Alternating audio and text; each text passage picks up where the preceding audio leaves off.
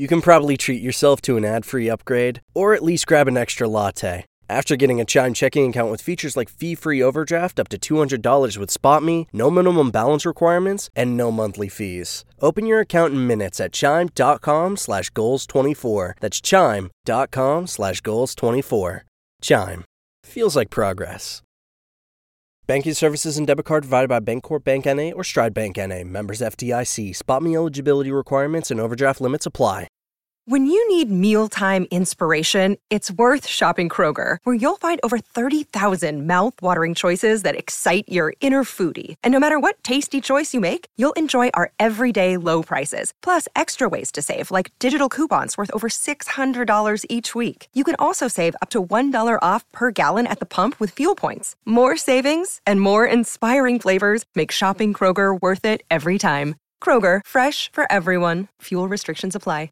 The Finding Holy podcast is where Ashley Hales sits down with authors, pastors, activists, and artists to help you connect the dots between the things that really matter and your everyday holy life. And you'll get to hear everyone's laundry routines. To listen to the Finding Holy podcast, go to aahales.com slash podcast or wherever you listen to podcasts. Revive Thoughts is a production of Revive Studios.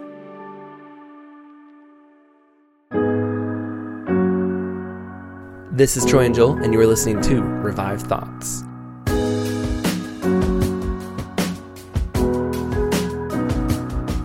In the same way, there is some but or yet to those who live the happiest lives. There is no rose without its thorn. In every garden, there is a tomb. Every episode, we bring you a different voice from history and a sermon that they delivered today. We are hearing from William Landels. This sermon was likely preached in the 1850s in London, England. Troy, would you believe me if I told you it was two years ago this month that we started Revive Thoughts? Two years of sermons. I mean, I think it's about, if not exactly, 100 sermons have come out of Revive Thoughts at this point. Yeah.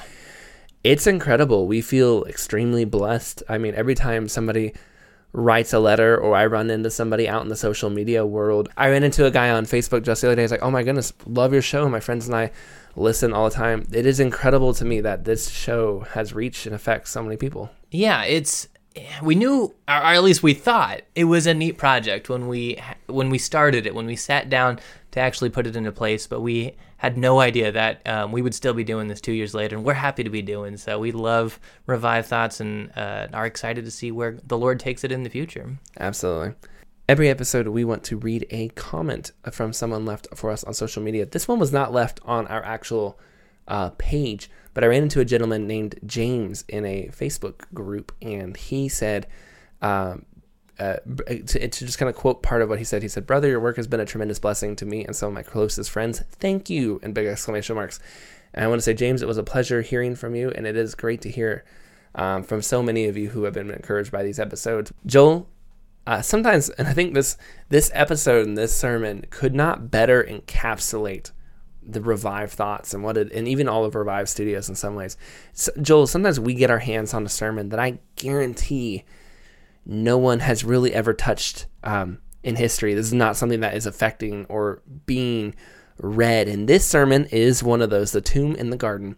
And I know this because nothing has hardly been written on the guy who preached this sermon. It took me a very long time to find sure and it. I even make sure I had the right uh, William Landels. Apparently, there were two that lived in this same area in the era in the 1800s, and I am 99% sure this is the right guy. But I mean, it was there was some conflict. That's how confusing this was. Um, and and this was a tough guy to write and do research about because there was one mention of him in a reference somewhere, and there was his memoir that his son wrote, and I read through the memoir, and this is coming from that, and that's pretty much it. And uh, this was one of those ones that uh, comes straight out of history, completely forgotten about by the world.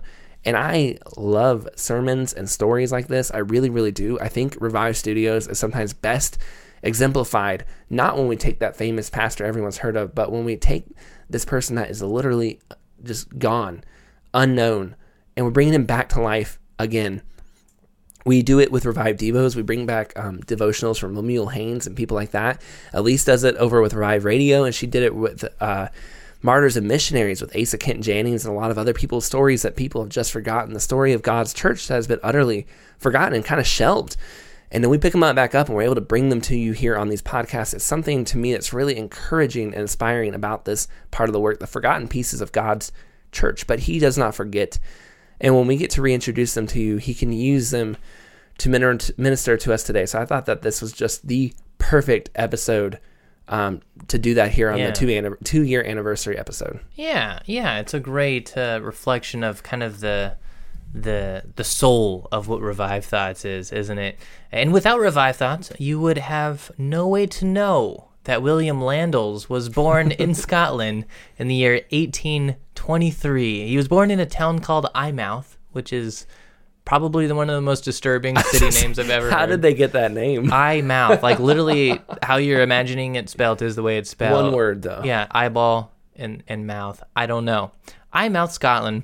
He was born to poor farmers, which I joked on last week's episode that like if you were born in the 1800s, you had an 80% chance of being born into a family of farmers. Um, and this is just more statistics to prove the point. Born to farmers, he had a knack for reading, for getting lost in novels and learning, uh, so much so that it affected his other duties around the house. It affected his education. It affected his how he was providing. He was the oldest child in his family, so he was expected to provide for his family, and he did. But there are lots of instances, uh, lots of accounts of him getting just distracted because he was reading. Where Where's Landell? Oh, he's he's been reading for the past few hours. This is a little bit off topic, but my wife finally, after years, we've been married uh, six years at this point, coming up on six years, finally convinced me to sit down and watch the original Anne of Green Gables with her, which is one of her favorite movies of all time. She is, my wife has red hair, and so she grew up with, like, I'm talking like the OG Anne of Green Gables hats, like from the late 70s or early 80s. I'm not sure when it was. I've made. never seen this particular picture show. I hadn't until recently, but Anne of Green Gables has a very similar, very you similar name for a minute. very similar personality. Uh, that's what I thought when I was when I was when I was reading about his him getting distracted uh, reading books. I'm like, just like that Anne of Green Gables girl. Girl just can't stay know, so- focused on her farm work. Some some of the listeners will know what I'm talking about.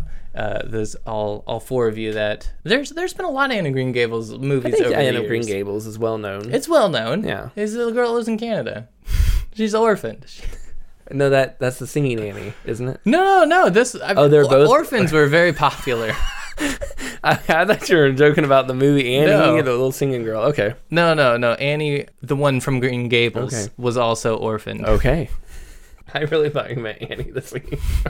like, wait, there's two orphan Anns, and they both um, have red hair. Does Annie have red hair? Yeah, Annie's a red-haired little orphan girl too. I'm almost 100 percent sure, positive. Annie Is Annie just a ripoff of Anne of Green Gables? Just a uh, with musical version? singing, maybe. Yeah, mean- look at her. You look at Annie, 1982. She's super red-haired, little curly-haired girl there. It, the musical like takes place in like New York City or something, doesn't it? Yeah. Okay, definitely not Canada though. No. Still though. Well, I guess I it could have been in Toronto, and I wouldn't have known for sure. Okay, but back to William Landels. Um, there, there wasn't much Christian in his life. His family wasn't, uh, you know, a Christian family. They had a Bible, and you know, they knew the catechisms, but uh, even their whole village, you know, was not, they were not a very religious village. They had one church in town, and it was pretty lifeless. So, uh, not a very God fearing village, you could say. To, I mean, just to, to further exemplify this, to give an example, there was one villager who was looked on strangely because uh, he had once visited the bedside of a sick person to pray for them, and that was enough to for the rest of the town members to The be eye like, Mouthians, that's judgment from them, let me tell you. the Eyemouthians are like, look at this weirdo over here praying for a sick person. That that was not normal in that town. Scotland in the 1830s got swept up in a revival, and this little sleepy town got hit pretty hard. He was young and full of energy and excitement when the revival hit, so he's just the perfect candidate for it. And he became converted at one of the meetings they were having. And when they realized he had the potential to be a speaker, they had him and a few boys kind of teach at a small private house, and no one remembers what was said there. But Landels, he he just became convinced from that moment. He's like, I have the ability to speak. I could be a speaker. And so soon he was speaking wherever he could go. It's kind of interesting. We have like two back to back young people who immediately jump into preaching with both feet in. Um, at this time in Scotland, there was a lot of struggle with passion for God. Um, Baptists at this time were a little bit more Arminian, and they were kind of coming in and convincing people to shake things up. He helped be a part of this shakeup for his experience of Calvinism was just this dead kind that he had grown up in, where um, where they even though people knew you know like the Bible, the Bible and the catechisms, it just it didn't have any effect on their lives. Uh, but despite that, he was a very serious minister, and proof of this can be found in his children. Uh, just like the speaker from last week with G. Campbell Morgan, he also had four sons who all which would become ministers, um, two of which would actually be missionaries. And sadly, one day Landels would have to preach and um, kind of write the end note of one of his sons who laid down their life on the mission field. And I, I, this is not important to that. This is not even related to that. I, mean, I just think he must have liked George Washington though, because he named one of his kids, and there was no like note on this or anything. It was just like one of his kids is named George Washington. So I, I imagine he must have been a fan. Yeah, I guess I guess so. During this time, especially in England and Scotland, universalism was spreading like wildfire at the time. That was a very uh, popular theology that was popping up, and Landels was against universalism. He didn't find the, the biblical evidence for it. He believed that, yes, God's love was for all, but you had to accept it. There was interaction that had to take place there. And it's an interesting to see his account of it because he felt really bad for the young people that were struggling with truth, struggling with universalism, because he could identify with them. He had been in their shoes and he appreciated their view of God that is all merciful and all loving, which which is true, but he would in the most kindful, graceful way communicate that universalism is not a, a, scriptural concept. That's not found in scripture. There is, we have to accept the gift that God gives us and make that acknowledgement. And so he managed to make friends on both sides. He didn't have that hostility towards people that were in universalism. And I don't know, that kind of just stuck out to me that um, you could tell his heart and his love for people that were were trying to make sense of their faith even though that you know he knew that that that's not biblical, but still growing about it in a loving and graceful way. He continued to grow as a minister, and soon he began to get a name in, in Edinburgh and then Birmingham, and eventually people from London were coming to hear him speak. And like many of the preachers that we cover on this show, uh, he would go through a phase struggling with depression throughout his life. He that was something that was a part of his life, and it was something that he would persevere through during his ministry. Which is interesting because in a minute we're going to talk to you about someone else who had a very famous struggle with depression that I didn't know going into this episode would even be a part of this episode. But first, let's get to it. So he moves to London. Um, and the other thing he did while he was going through all these things, we mentioned that he was uh, taking care of his family, and he he was very. It was very important to him to get to family and to do it right. I, I thought this part right here stood out to me. I wanted to read it because I think it's so easy to hear about celebrity pastors or people who are in leadership who struggle to keep their family as a priority. And there's a note in his diary one time, and it reads like this. And I just think it's cool. I think it's a good explanation. Maybe you're one of those people who tends with workaholism or something. Maybe this note is for you. But he said, stayed late at a social occasion until 11 p.m. for tea and food. Found little profit in it. Resolved to leave earlier so as not to miss fi- time with family duties in the future. That's not a very long diary entry, but if you're familiar with the 1800s, they kind of there's a lot of yeah, notes like that. Like two or three sentences. Pretty short, just kind of enough to remember what happened that day. He grew famous when he got to give a big set of lectures at a very, very early YMCA event. The YMCA was barely beginning to exist, and they invited him to give these lectures. It was one of those things, and you know the place was filled with thousands. People were excited, and this giant organization would someday he'd be huge himself. He was one of their earliest speakers, and that kind of really helped bring his notoriety. He's now in London. He has now become a pretty famous individual. Again, a, a famous individual you yourself may have never heard of.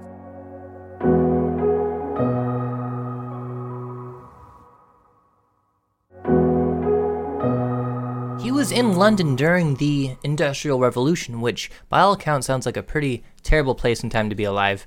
Uh, a lot of smog, a lot of uh, overworked labor, a lot of children labor.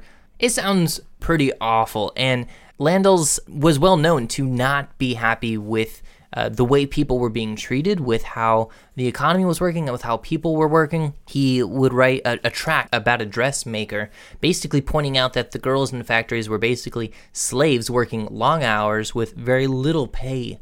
Despite being how busy he was, he always found time to help other ministers and preachers. Alexander Maclaren, who's another preacher that we've covered on Revive Thought, said that he would be remembered fondly, if nothing else, but for the way that he was always willing to go above and beyond in the service of Christian brethren everywhere. We mentioned that he had depression and he also was around at the same time as a very famous uh, Charles Spurgeon, who was also well known and remembered for depression. If you're not listening to our episodes on Charles Spurgeon, go back. Um, they're fantastic. And the one, the mo- most recent one we did talked a lot about his help with the poor. And the very first one we did was a call to the depressed, which talks about Charles Spurgeon's struggle with depression. He actually gave, it was Spurgeon who gave Landels uh, the nickname the Prince of Lecturers because he gave so many lectures. Somehow, in the middle of all these things that Landels was doing, book writing, all that, he also gave several mini series of lectures, including that one you heard about uh, from the YMCA. Uh, in fact, he also helped form what is called the London Baptist Association, and he was and would be its second president. Spurgeon would be its third president. And these two, along with another guy, the, the first president, Brock, would help gather many ministers from all over London that were Baptists, and they would have conferences, they would have encouragement. Um, they would just work together to make London be a safe place, a good place, a growing place for Baptist churches. I think it's one of the reasons the Baptist church became so strong was these guys were all connected and kind of working together. And maybe important to remember back in the day, these people were not yet famous. Spurgeon was, I mean, he's pretty famous early on, but these guys weren't the legends that they would be in our mind. So when these guys were gathering together, they were having monthly breakfasts, they were reading papers, sharing thoughts, working together to buy buildings. All these things were happening and they were making the Baptist movement, making this whole thing stronger and uniting them, and they were sharing bread and doing all these things together. It really helped grow and encourage these men. And I think it's one of the reasons maybe the Baptist movement was so successful in London and why these men became so famous later on was because of this working together that they did and the realization that we're better together, not apart. Also, he a little bit of his personality was shining in these meetings. He was a bit known to be a little sarcastic, a little kind of cut you down if you thought you were a little too much. Not in a mean way, but a fun, lighthearted way. He was known to kind of be a little bit of the life of the party he was. And to get an idea of his attitude, there was once an argument, and this is kind of like an in the paper newspaper argument because that's the kind of things, you know, it was the message board of their times. And so there was an argument whether the Baptists should have a giant fund, like some of the free churches and other churches were doing, and if you would pay the ministers and from that fund instead of directly from the churches. And Landels said, hey, if a fund like that was created, there'd be need to be qualifications to make sure there's not anyone who wandered into ministry would get paid through this fund. That could lead to some problems. It Seemed wise. But an anonymous person wrote back in one of the papers and said basically, well, what would you suggest? That they have some kind of training? Wouldn't that disqualify Andrew Fuller, Charles Spurgeon, Carey, and a certain anonymous preacher never trained who came in from Scotland and has been running a successful church for 20 years? Which would have been Landels. And Landels responded with, the, with a letter back saying humorously, you know, who is this anonymous pastor? We must learn of this gifted and insightful preacher Find out his secret of how he managed to become so famous and important while overcoming such large difficulties. I just thought that was kind of a fun, humorous way for him to kind of respond to what was an attack. He was really good at getting to humorous, fun places, and people really liked him. Like, no matter what you thought of some of his views and stuff, you might, oh, kind of working with him, he was just very well liked for his ability not to be offended, but to have a good time.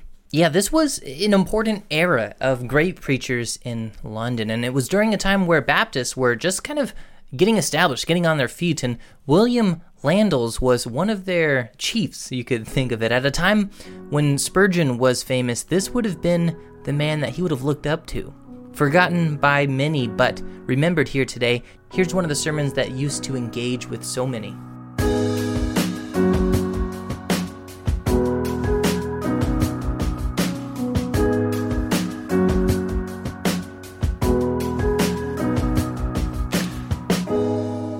Place where he was crucified, there was a garden, and in the garden was a tomb, in which no one had ever been laid. John 19, 41. First, sin obtrudes itself into the most beautiful scenes. You see around a cross a multitude come together to perform the foulest act ever perpetrated. The object of their hatred has never wronged them, but on the contrary has ever blessed them. His character presented an assembly of graces such as the world had never witnessed. And now he hangs on a cross in a garden. What a place for the perpetration of such a crime! A garden! Where nature seems best fit to exert a soothing influence on the angry passions. Surely nature cannot have her sanctuary violated by such an outrage. And so the text contains a most passionate argument against the fiction that by giving them access to natural beauty, you may restrain the wickedness, if not transform the character of men. True, there is nothing in what is beautiful, whether in nature or art, unfavorable to religion, and very much by which religious feelings may be created and fostered, and certainly they are not bad Christians who have a loving longing for nature's works. But nevertheless, the influence which these things exert depends entirely on the state of mind with which they are enjoyed. They may foster and strengthen the feelings which already exist, but they have no power to produce feelings which are not there. They have no power to change the heart so as to make bad men good. One of the loveliest scenes in the world is the sight of Pompeii, but it would seem that God has preserved her ruins that she might testify to the nineteenth century that she resembled Sodom in the depths of her wickedness before she resembled her in the terribleness of her overthrow. Man fell in Eden, angels sinned in heaven. In the place where he was crucified, there was a garden. Second, sorrow mingles with all earthly enjoyment. In the garden was a tomb. How symbolic of human life, in which every joy is marred by some sorrow, and the presence or the memory or the prospect of death casts its shadow over all things. There is some fitness in the choice. A garden is the scene of beautiful life, where everything is fitted to minister pleasure and to erect in such a scene the receptacle of death might, without destroying the pleasure which the place afforded, serve as a useful way to remind men of the sorrows which lie so near, that mingle with our joys, and of the termination which death brings to all earthly pursuits. It is a good thing as controlling our expectations and leading us to seek after a better inheritance, to be reminded that there is no such thing here as pleasure without drawback or consequence. Most people have a tomb in their garden, for haven't they suffered loss here and disappointment there? But others that they see, what tomb do they have? Their life is all garden. It has neither desert around it nor tomb within its walls. But trust that you do not see all. The heart knows its own bitterness. Could you look beneath the surface of others, you would see even in that lot which seems so enviable, not a little which might excite your pity or surprise. Of Naaman the Syrian, it is said that he was a captain of the host, etc. But he was a leper. Of Haman, we read how he told his wife and friends of his good fortune, and then, Yet all this avails me nothing so long as I see Mordecai, etc. In the same way, there is some but or yet to those who live the happiest lives. There is no rose without its thorn. In every garden there is a tomb. 3. The presence of Christ converts death into life and sorrow into joy. It was fit that the tomb should be placed in a garden seeing it was to contain the body of our Lord. His presence there gave to the grave a significance which it had never possessed before, and it is fit also in the case of all who are his. I like the change from the crowded, unattractive churchyard to the garden like cemetery. I like, too, to see flowers growing around or strewn upon the grave of the loved ones. The tomb in which Christ lies in the person of his members, is a seed plot of immortality from which radiant and glorious forms will spring.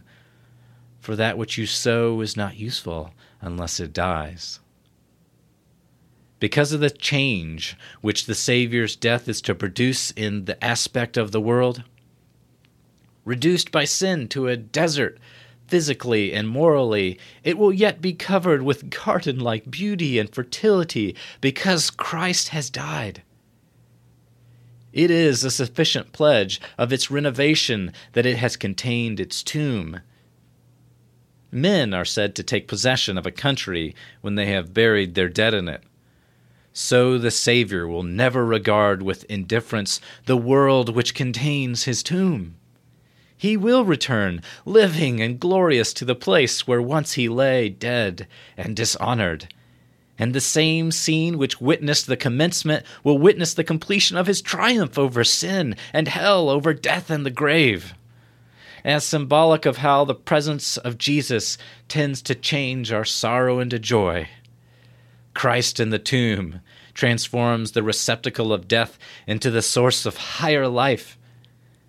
And therefore, have no tomb without a Savior in it no trouble in which you do not seek to have the presence of your Lord. A life of all pleasure would neither be so desirable or so profitable as a life whose sorrows are sanctified by fellowship with Christ. Nor should you seek, as is sometimes done, to have the tomb of your own fashioning, saying, If I had only such and such trials, I could bear them well. I should not complain if I were only like so and so. No man ever got to choose his own trials. He who gives the garden gives the tomb with it, and he determines at once its position and its way. All that you need is to believe in the Christ that rose from the tomb instead of trusting yourself to do it.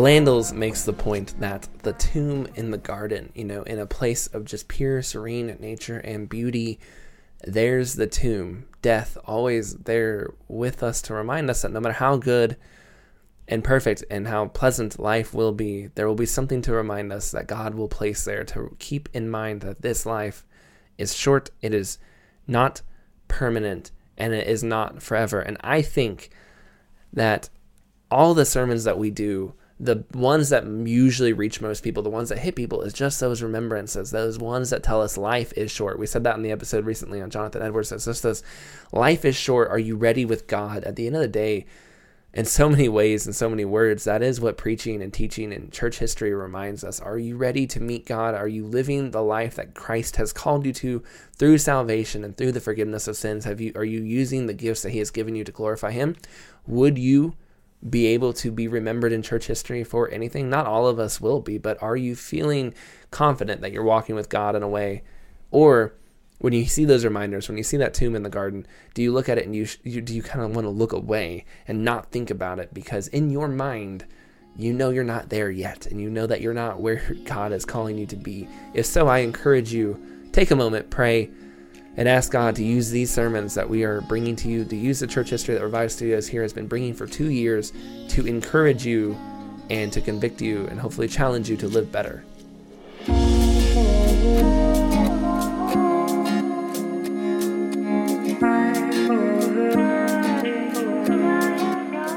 Thank you for listening to today's episode of Revive Thoughts. Today's sermon was narrated by Thomas Middlebrook. Thomas finished his PhD at Trinity in 2019. He is a pastor at Life on the Vine Christian Community. He is married and has two kids and is an Old Testament professor at Simpson University.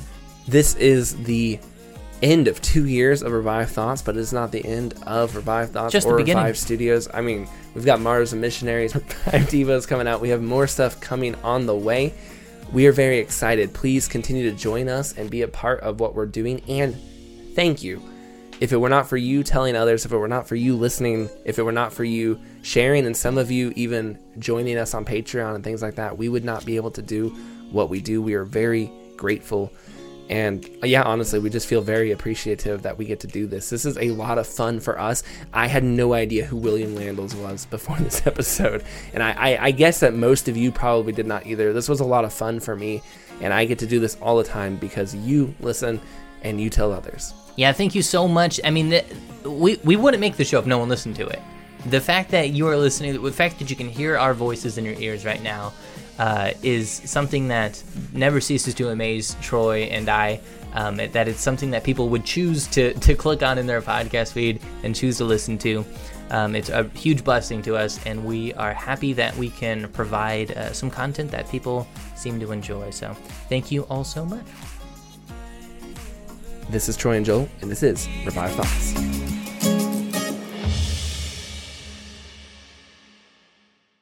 I hope you enjoyed that podcast.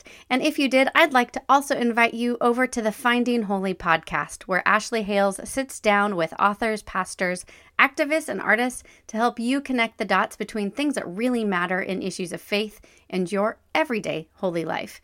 You'll even get to hear about the laundry routines.